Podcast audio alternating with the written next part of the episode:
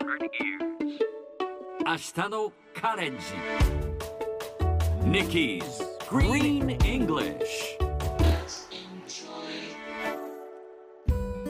Hi everyone! ここからは地球環境に関する最新のトピックスからすぐに使える英語フレーズを学んでいく Nikki's Green English の時間です。今週は TBS ラジオで実施しているチャレンジゼロ。CO2 削減キャンペーンを受けて CO2 削減にまつわるニュースや話題を取り上げます。それでは早速今日のトピックを Check it out! 日本マクドナルドは宅配サービスに電動三輪車を導入しました。日本各地およそ60店舗で展開しているマックデリバリーサービスで採用。今月中に44店舗で100台ほどを導入し年内には120店舗320台へと拡大予定とのことです。使われるのは日本のモビリティブランドアイデアの電動三輪バイク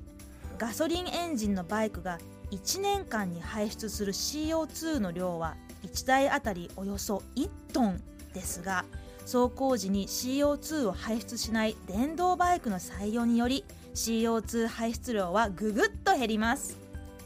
コロナ禍でデリバリー需要が高まる中こういったニュースは嬉しいですね。あなたも赤いマクドナルドのバイクを見かけたら電動三輪バイクかなとチェックしてみては？さてこの話題を英語で言うとこんな感じ。McDonald's Japan has introduced an electric tricycle for home delivery services. 今日はこの中から tricycle をピックアップします。Tricycle スペルは T-R-I-C-Y-C-L-E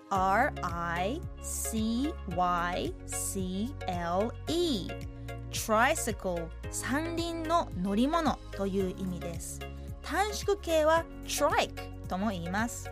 一般的には子供が乗るあの三輪車のことですが電動三輪車といえば大人用になります。try は数字の3を意味する言葉なので三角形 triangle 三人組 trio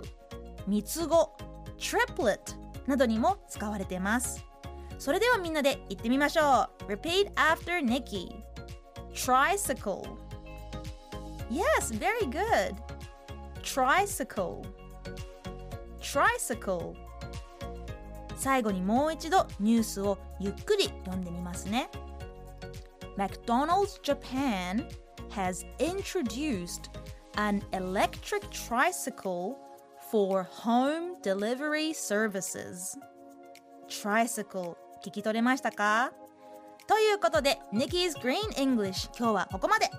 しっかりと復習したいという方はポッドキャストでアーカイブしていますので通勤通学お仕事や家事の合間にチェックしてくださいね See you next time!